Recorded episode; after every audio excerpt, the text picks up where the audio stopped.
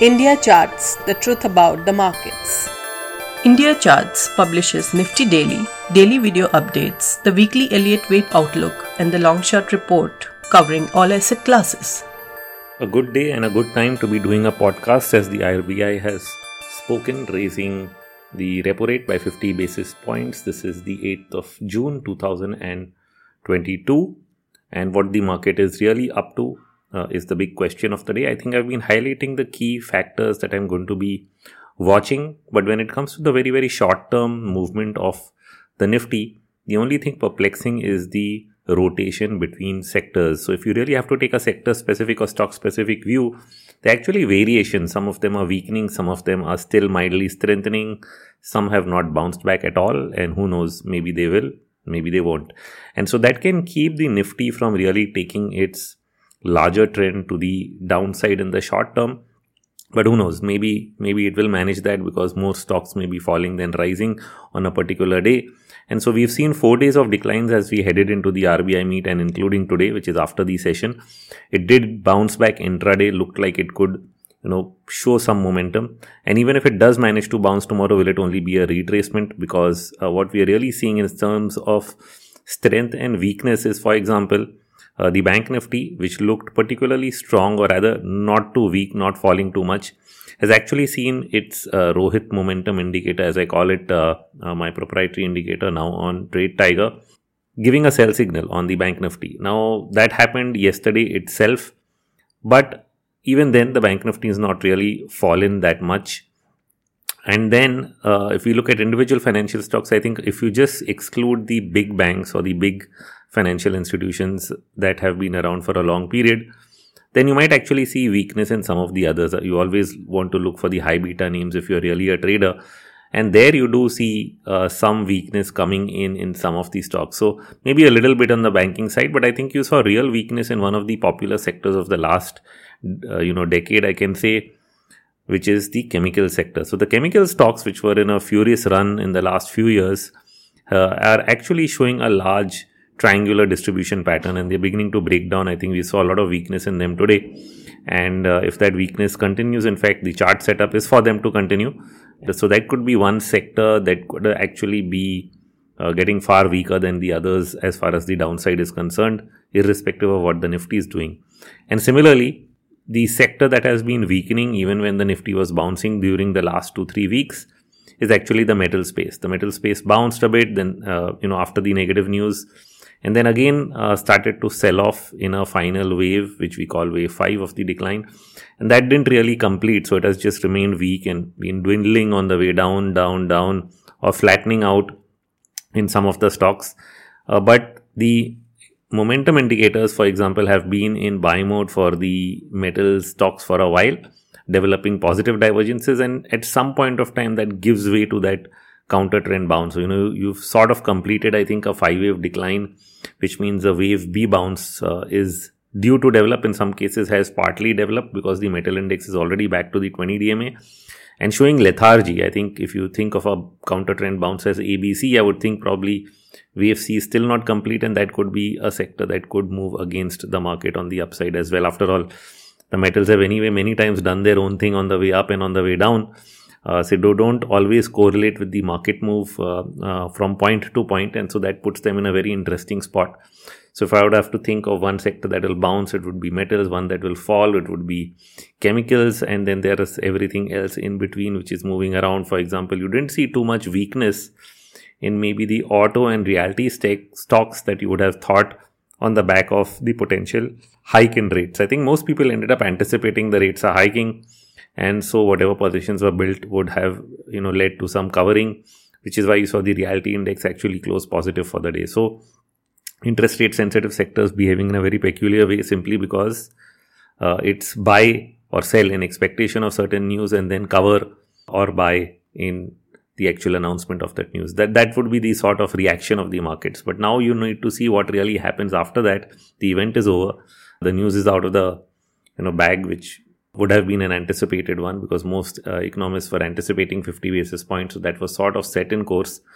What you'll really start seeing now is whether that results in uh, the ma- market actually giving up uh, momentum, and then it's back to global cues, right? Because well, whatever the R B I had to do, it's done. It's also indicated there could be, you know, further uh, rate hikes along the way. At least people are expecting one more uh, one more hike uh, from the next meeting. We don't know beyond that, because you also don't know beyond two meetings what the Fed will do.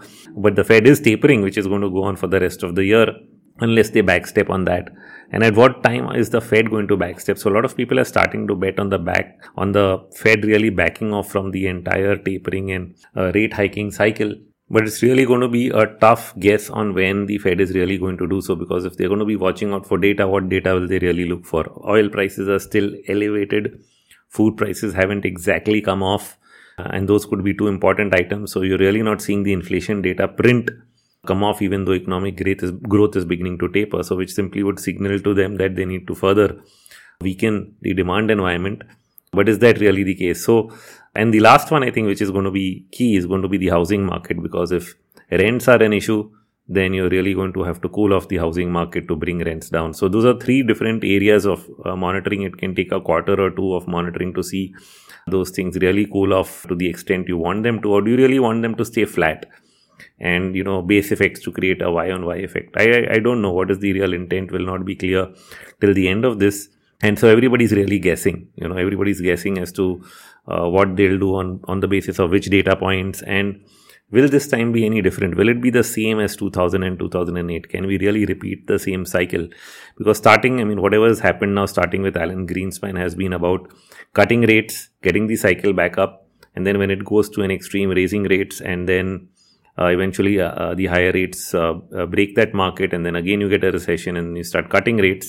And remember that cutting rates doesn't work right away. It took at least up to six rate cuts uh, during the Y two K bear market before you could actually get a revival. And something similar actually ended up happening even after two thousand eight. You saw, so people think, well, two thousand eight market crashed, they bailed it out, uh, all is good. Uh, but when actually the Lehman uh, bailout occurred, all the market did is that it retraced sixty-one percent of the last decline uh, because of that seven hundred fifty billion dollars bailout announcement. And then boom, from there, the market crashed another twenty to thirty percent in the coming month. In fact, the sharpest decline that came in October of two thousand eight after that bailout. Uh, and why did that happen? Even though the Fed had already stepped in with, with a bailout. And the reason is that it was spreading. There was contagion uh, going to various other sectors. A couple of other banks that were going under. Citi needed another bailout. And so till all of that was really done and dusted, the markets just reacted as they did.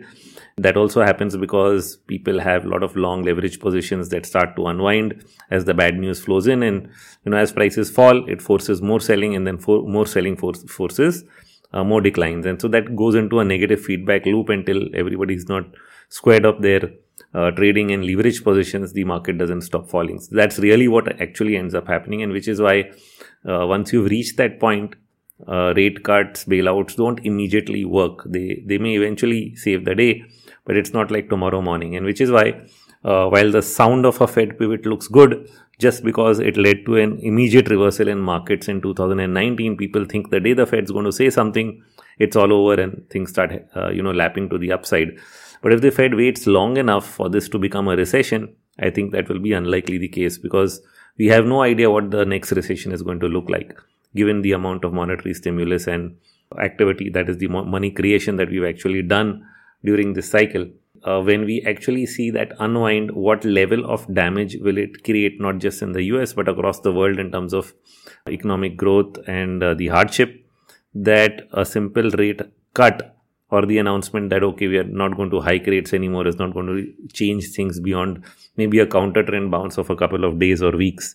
And so that's going to be the tough one. Uh, I really don't know what it's going to look like when we get there, because we haven't been in this scenario before, even though it looks like the same cycle as the last two times. Because just think about it. Each cycle you needed a larger and larger amount of stimulus. In fact, uh, initially it was only rate cuts, and then it went on to Q E. Uh, and two thousand twenty, you needed both Q E and government stimulus.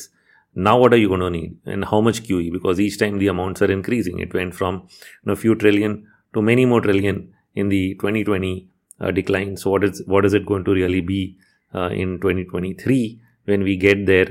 How much more are you really wanting to, uh, going to want to do? And what is going to be the political support for that? I mean, last time you did four trillion. Next time, are you going to get the political support for ten trillion? And that's going to be the real bigger question. So It all sounds nice and simple, gangy. They are going to do this, next they'll do that, then they'll back off, markets will resume their upward journey. Nice, congratulations.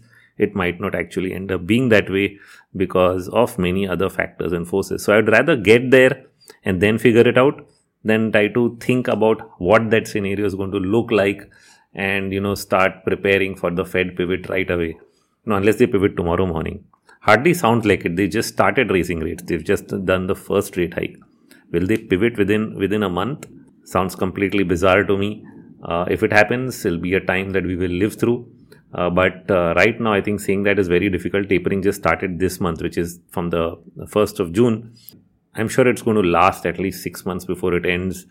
Who knows, for another year or twelve months. And so if you're going to be on this path for a longer period of time, till there's political consensus to back off from tapering and go back to Q E, uh, I'm not sure whether that's going to happen or not. So let's see it. The main point being that unless you really see it, you can't call it. And even when those pivots occur, what will be the situation at that point of time? Will just the pivot work, or you're going to, you're going to need a lot more action, which requires a lot more clearance support from the government side, and you know it'll need to be approved by everybody. Will that be the scenario? What will be the scenario? So I think let's see the scenario and then decide what it'll be like, rather than try to you know decide what it's going to be like without even knowing what it's going to be like at that point of time. So uh, that's, I think, the sense of what's happening there.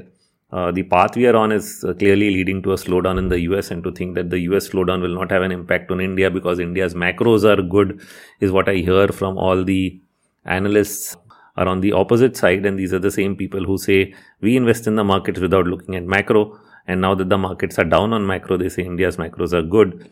Well, I wonder uh, if somebody is not really tracking macro, how does he even know that macros are good or bad? Because he's more focused on sectors and industries, and and it's gen- and it's actually real. What I'm saying is not just a joke. Most of the uh, people who are in the in the fund management industry actually like not to pay attention to things like currencies, interest rates, and so on. Very few do. I think a narrow list, maybe barely. I don't know if it's even ten percent of them who give serious importance to that, because most of the funds are long only. They have to be mostly invested. In the worst case scenario, they'll create ten to twenty percent cash, and that's a worst case scenario. And uh, that that view also is tougher to take. So, uh, you know, you, you'll have some very few very good hybrid funds out there. Like I had a cousin of mine asking me, do I invest in a hybrid fund? Uh, probably thought of a way out uh, from risk. Uh, but the whole onus then lies on that uh, fund manager to have the capability of really judging when to be in equity and when to de- be in debt. And they might not even make, make that transition fast enough when they really have to, uh, or deep enough, uh, you know, when it should be. So, uh, and the other problem is, and the problem is both ways, right? In a, in a difficult time, you may go uh, slowly, slowly, and then eventually excessively into debt. And when the time is right to pivot back into equity, will you do it fast enough? Or uh, still end up holding on to debt. So your really long-term returns would uh, come off if you don't uh, do that rightly. And I would say that for someone who's young, why even go for a hybrid fund? I mean, your whole object should be to be in equity. So then why not just time that well by just judging the sentiment around you? Are the people that you're speaking to and meeting at parties, talking about stocks, all really jubilant or completely frustrated with the markets? And by completely, I mean really completely. It shouldn't be like a mild frustration. It should be like, you know, everybody's a crook, we've lost everything, we don't want to talk about this anymore, or, you know, they're all cribbing and jiving about, you know, maybe losses, or maybe they don't want to talk about their losses. So they're so sick of the markets. And if that's the sentiment, then, you know, it's time to go all in on equity. And if you're someone who's young, you really don't want debt in your portfolio, because that's not the way to really grow well. So that timing is not such a big deal if you just pay attention to emotions and psychology of the people around you, or the news uh, that you really read on a day-to-day basis. So when you get to that point, it should be easy to spot. And if you're uh, not at that point, if you still see jubilation and hope uh, that things are all going to be good, you know it's time to simply wait. So I think those are simple things to learn. It's the oldest tools that you'll find in any book on investing written by anybody who's done it and been there. And uh, these really are emotional concepts and have nothing to do with something you can actually measure. Now, there were some things you could measure in the old days when you were not an online world. Uh, you know, I could actually travel in a train and see everybody re- reading the pink pages, or the Bhau copy, as I would call it, in nineteen ninety-four, that was published by the exchanges. And, you know, everybody's involved in the markets and an excess has been reached. Uh, in Wall Street, they would talk about the shoeshine boy talking, asking you for, or rather giving you stock tips. But you will not get that anymore if you're not in the same environment. Everybody's in offices. A lot of people not traveling by tubes. Uh, and unless you're in the Western Railways of Mumbai, you're really not talking to the shoeshine boys. And so uh, you may or may not get those clues uh, directly if you're not involved in that sense. Uh, but there are other ways that you might you might sense it in terms of number of uh, you know pe- uh, you know I P Os and size of I P Os, applications, involvement.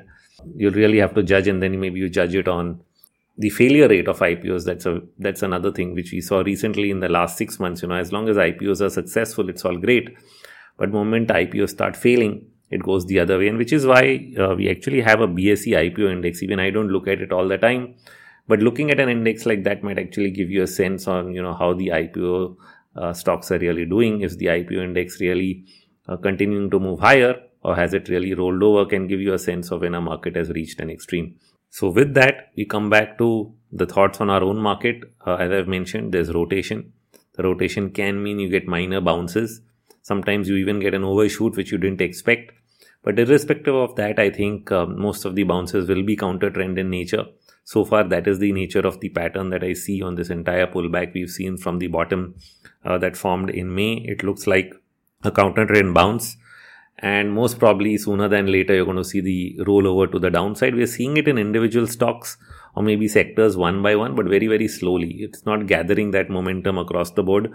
Uh, and even after the announcements, and in fact, I shouldn't even say that, because most R B I policy meets have ended up being dull days. If you've been around and seen them, uh, often on the day itself, there are zigzag movements on both sides, but you usually no direction. This is what I've seen over and over again. So directionally, an R B I meet never ever helps. I don't know why. For some reason, it just doesn't. Uh, and the real trend only shows up in the day or days after that. And so you really want to be watching what happens tomorrow and day after in terms of key levels. But the breakdown point for the market would be closer to the seventeen thousand two hundred fifty mark. I think once you go below that, close below that, then you are uh, clearly into a larger declining trend that will, that will, you know, take us back to uh, the March lows again. In fact, there was an interesting observation that the only market that's gone below the March lows is probably the U S. I haven't seen it in the DAX or the F T S E. Those markets have not done it. India has not done it. A lot of Asian markets are actually showing strength, from Japan to China. Of course, there are some other markets that may be a little wobbly, but uh, those those are the big ones uh, which are actually showing strength. And so again, uh, just like we see deviations between sectors here, we are seeing deviations within Asian, European markets with the U S. And so that's a interesting fact. I think everybody is simply watching the U S and wondering whether they've overreacted and the worst is done. And everybody's hoping for that pivot, Fed pivot to come in. But if it does not, and you get another round of selling in U S equities, it will probably spread and affect most of these markets that are trying uh, trying to likely outperform the U S in the near term. So that's re- the thing to really watch out for, I think, over the next couple of weeks, because we are clearly not out of the woods. Policy has not changed. Then all we are doing is a technical bet on whether too many people got negative and are bouncing back, or too many people are on the other side. But the real thing is the big moves in markets occur when the large investors move. Traders will buy, sell within a trading range. But for it to really break to new lows or to rise to new highs, you need new investment buying or new investment selling. If investors panic, and right now investors don't want to buy, everybody is so scared that that buying interest is missing. The only buying interest you're getting is from D I Is, from committed funds, through S I Ps, and that part of the crowd is still not in panic. Uh, that would only happen if probably the markets break. Maybe fifteen thousand four hundred or something is when uh, the next uh, crowd, which is the uh, investors into uh, various funds, would actually panic. Till that point of time, uh, everyone who's individually investing or leveraging through bank loans is probably going to just sit tight and think that things get better. Uh, leverage in general is low as far as what I'm able to speak, listen and hear from people in terms of margin funding type of leverage that used to cause the volatility in the prior or uh, two thousands uh, decade. That's uh, that's not so significant in this round. So that is why you don't see that kind of volatility. The real thing you've seen so far on the downside has been an unwinding of stocks uh, where valuations were high and probably got overowned. Uh, and a lot of people have moved out, especially traders and short-term investors. And like I said, it's going to take a little more pain before uh, the larger crowd gives up and you get what we call a longer term capitulation in markets. And so that's that's something to watch out for, because the buying interest is missing. And for some reason or the other, the selling interest, especially from F I Is, doesn't seem to go away. So that's all uh, in this update from me today. Thank you. Nothing in this podcast is investment advice. Views on financial markets are in good faith to expand your understanding of how markets work. Please consult a registered financial advisor for the same. And yes, please share this podcast with everyone you think can benefit from this knowledge.